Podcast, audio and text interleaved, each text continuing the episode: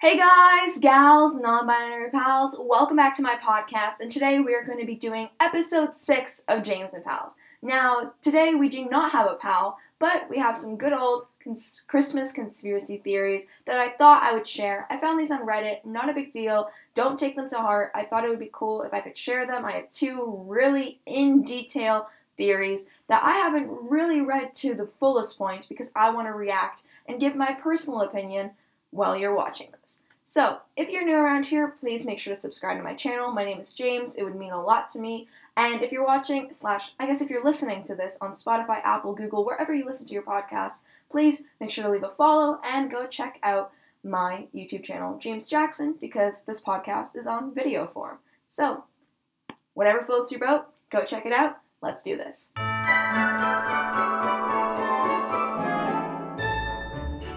So, first off, I want to share a Home Alone theory that I found on Reddit. Once again, not a big deal, and I thought that this is really interesting. So, Home Alone. So, this is about Gus, who is in the second film, um, and or wait.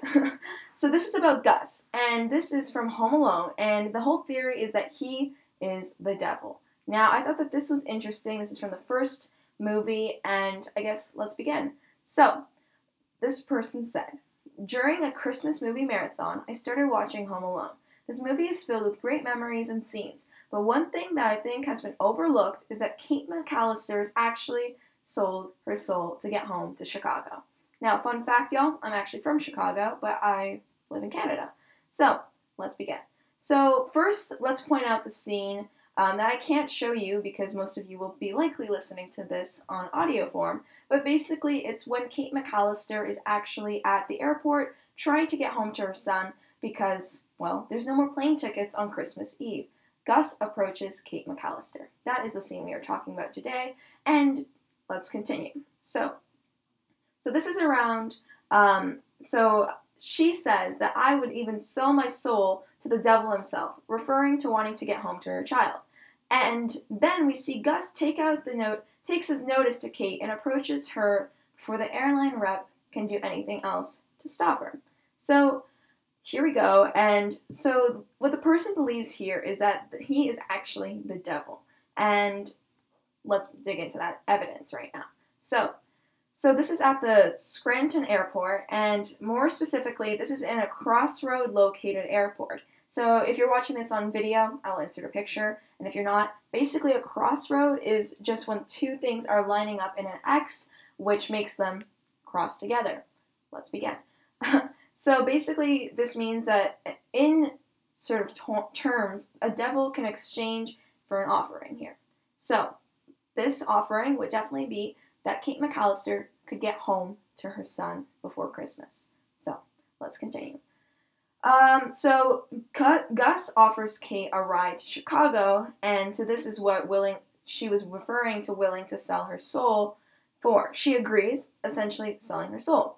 Now, in this moment, Gus smiles and points to her out to her friends, out to his friends who are by the van, showing her that he is holding the side of the deal since she already put up her side already agreeing to sell her soul. And it is here where she says yes, in the next scene is what we, and this is what we see in fact, that she accepted the ride. Now, one of the other pieces of evidence is that um, Gus has a choice of instrument, which is a, not a fiddle. Um, it is obviously his. So basically, a fiddle here is someone was researching and finding out that in the Bible terms, a fiddle and just like wood term in woodworking uh, instruments are considered to be used by the devil. So that's for some context. So um, it's not as obvious, but it's obviously just he's still playing a wood woodwind instrument. And the references in the Bibles are that it's created and favored by the devil, and um, yeah. So basically, the whole to summarize that confusing paragraph it's basically just coming to terms with the idea that possibly, in order for Kate McAllister to get home, she had to sell her soul to get home in time to see Kevin. Now, this is a silly theory, I know. I thought it was like one of the most interesting ones out of all of them because it's so hard to create a theory out of something that we're not 100% sure on, but that's how the idea of a theory comes along. So I think personally, after reading that fully through, um, it makes sense. I think the person was on the right track with things because they have a lot of evidence, but I think that it was just a purely intended movie. But that being said, I think it's interesting to see what different perspectives can hold. And I totally am here for the idea of Kate McAllister selling her soul in order to get home to Kevin in time. But we might be looking too far into things as opposed to maybe it's just a well intended movie, very likely. But I think it's interesting to think about the whole the crossroads things is when the devil will show up and deliver in exchange for an offering. So I'll insert the picture of the crossroads once again, and if you're on audio, it's just two roads connecting in an X. And um, basically, I thought that this was a really strong piece of evidence, evidence because we're connecting the two, which definitely helps us out a lot. So I think that this one was silly, but it made us think a little bit about the fact that possibly Kate McAllister sold her soul to the devil in order to get home to Kevin in time. Now, this is the first one. Please let me know what you think in the comments below. Um, and if you're not in a comment area, please just discuss it with yourself. All right, so this is the next one, and it's Rudolph the Red-Nosed Reindeer is Donner Bastard's son. So I personally have not really seen, I mean, I know the whole story, but I'm not as well versed as Home Alone, so bear with me here. So, this is just for fun once again, and this is based off of the screenplay for 1964, um, the Christmas special. And here are some of the most important facts that I believe we should be talking about first. And oh my goodness, I forgot to light my candle. Oh my god.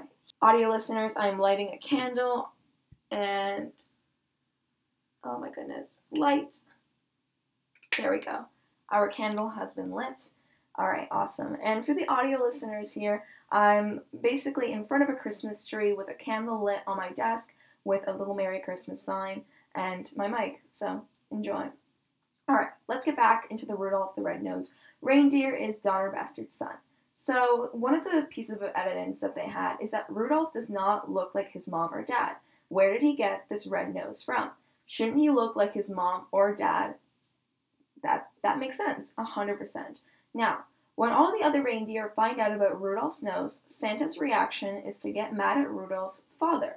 He says, "Donner, you should be ashamed of yourself.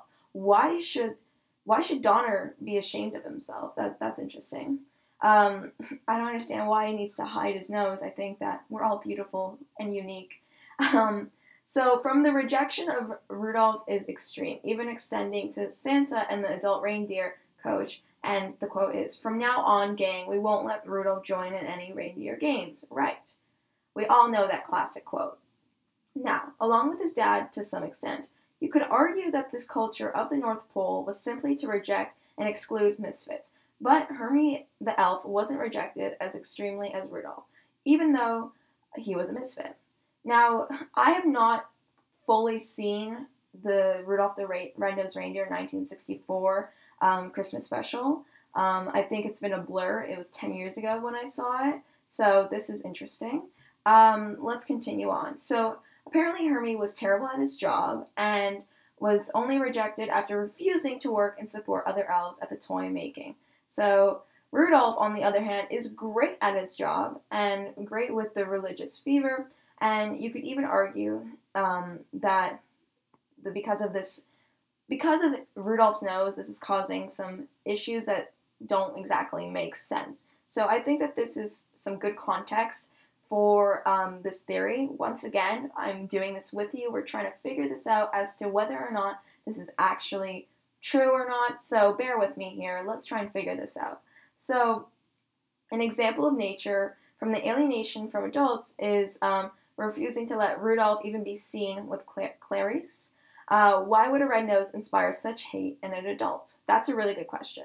And in the following ex- exchange, this is their example. So Clarice, pardon me, guys, uh, goes, Papa. Clarice's dad says, You get back to your cave this instant. She goes, But I, this instant, young lady, he says. Yes, sir, she replies. So, this one thing I want to make very plain. No doe of mine is going to be seen with a red-nosed reindeer. Why is this such a big deal? um, the only explanation is that the red nose is a scarlet letter, and Rudolph A. Rudolph is a legitimate child, and um, the nose is probably just well known. Oh my God, this is intense.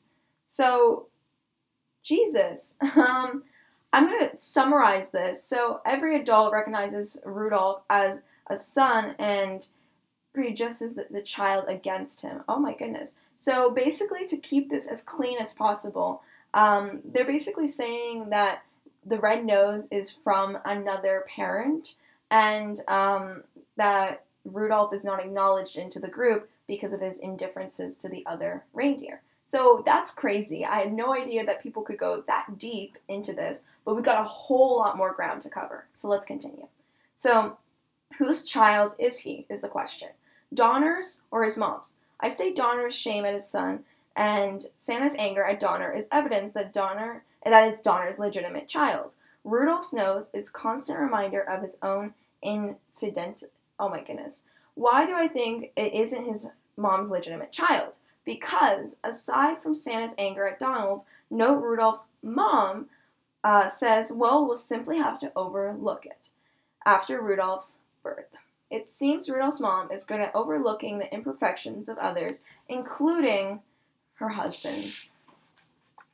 So, um, the whole thing here has to do with possible prostitution, um, which this is crazy because I obviously wanted to see this for myself and I wanted to look into this while we're reading this. And this is like going surprisingly so much deeper than I thought it was gonna go. Um, we still got a lot more ground to cover with this, and then I will give my final thoughts on whether or not this is actually like a real thing. So far, I think that this is there's a lot of evidence built up, and possibly, um, possibly, I think that it's overlooked. Um, but we'll see. We'll see what's what's going on. Okay. So, um, all right. Let's continue. When Rudolph runs away with Hermie, uh, Donner refuses to let his wife go, saying this is man's work. Rudolph is his handiwork, his child, and a result of his actions. This makes me think it's probably uh, another. It's probably another woman who got pregnant with Donner's child. Donner's guilt and sense of responsibility makes him want to rescue Rudolph if it isn't it, it wasn't his son, Donner would have A known it wasn't his son because of the nose and there would be uh, not a care as much about what Rudolph does and says. So the only person who refers to Mrs. Donner as Rudolph's mom is Rudolph. Okay, that that's some good evidence right there. The narrator only refers to her as Mrs. Donner. Whoa, okay, wait, I completely overlooked this. So that actually makes a lot of sense as to whether or not Rudolph is like actually related. Because if the narrator could have been like Rudolph's mom, then it would have made sense. But that yeah, that's a good thing to note. Um, so the following lines, uh, Donner being Rudolph's son. It was springtime and Santa led reindeer. Donner had just become a proud papa. Now you can bet old Donner felt pretty bad about the way he had treated Rudolph, and he knew that the only thing to do was to go out and look for his little buck. Wow. Um, that's a really sweet quote. and I think that this is actually, compared to the Home Alone theory, I think that this makes a lot more sense. So let's continue. Donner claims to value self respect, but doesn't uh, instill any in Rudolph, instead, choosing shame and hiding. That's that's a good point. Why would a red nose prevent Rudolph from being being proud of who he is and not having self-respect? If A, Rudolph was a product of a sin, ooh, and B, Donner was talking about himself. Hiding Rudolph's nose is a way of hiding evidence of his sin from the world and maintaining his self-respect. Oh my god, this is so well thought out. That's why he says to Rudolph, after he hides his nose with mud, that there are more important things than comfort, self respect. Wow. Okay. So this is like a lot of evidence that Donner, that Rudolph is Donner's legitimate child, and this is like there's a lot of religious um, context here. So possibly um, this has to do with like you know this is an old movie, so to be correct nowadays, we wouldn't possibly think fully like this. But um, then again, this movie is from the 60s, so there could have been some injustice on certain perspectives just because of the time frame that this was made. And obviously, I'm not like a full on Rudolph the Red-Nosed Reindeer stan. I obviously am just trying to read this and figure it out for myself. But um, I think that this is like a, this. So this story at the time it was made was not really about accept. At the, at the time, acceptance and tolerance for those who are different were not as majorly accepted. And we still have a lot of work to do nowadays, and we are currently slowly working, I, in my opinion, to work towards a better environment for every single community. And um, so, an important story about um, acceptance and tolerance for those who are different is something that this person said um, regarding the, the movie Rudolph the Red-Nosed Reindeer. So, I think that as much as this person went deep dive into all of this, I think it's interesting to look at the perspectives of things because possibly this movie could have been made to show children that it's okay to be different, even if you have a red nose. And um, yeah, it's the person who did all of this thought clearly cares a lot more than I do. So I'm not going to disvalue that at any point because clearly they seem to be very invested in this. But comparing the two theories, I definitely believe in this one a whole lot more because once again it's the 60s and um, things were a lot more like serious when it comes to indifferences back then. So i think that this is interesting to think about considering how much thought clearly went into this and how deep they looked into this. So if you want to hear my opinion i obviously would need to rewatch the movies and see if i fully agree with this. But as of right now and my opinion can change as of right now i understand where this is coming from, a lot more than the Home Alone theory. So, as a summary, do we think that Rudolph is just the product of Donner and another woman, or do we think that Donner and Donner's wife um, are the parents? So, in my opinion, I think that the other story that we were just looking into of Don- Mrs. Donner not being Rudolph's son makes a lot of sense. So, I guess that pretty much wraps up the entire theory here. And um, if you enjoyed this, please let me know and let me know which one you believe in more. Once again, I am not degrading the Home Alone theory. I think that if you believe in that, good on you because let's have a little bit of some fun with things.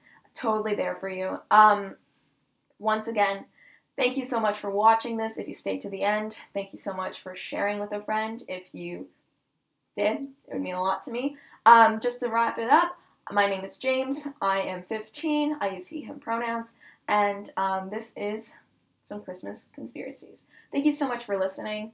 Um, I really, really do appreciate it. And I will see you very, very soon. And for those who do not watch my Vlogmas, I have been doing Vlogmas every day up until December 25th. Go check it out. My YouTube channel is James Jackson, or if you want to put the link in, just go www youtube.com backslash jamesjackson05. My Instagram is jamesjackson05 underscore, and that's the same as my TikTok, jamesjackson05 underscore. And yeah, thank you so much for listening and or watching. If you watched, thank you, and if you listened, thank you. And yeah, I hope that you're having a merry and bright holiday season and the world is filled with a lot of stresses. So be easy on yourself because things are hard right now. Thank you so much for listening and or watching, and I will see you very soon. And if you enjoyed this style of videos, please leave me a like, and um, maybe I'll do more short style conspiracy podcasts. Um, yeah, thank you so much. I'll see you very, very soon, and bye bye.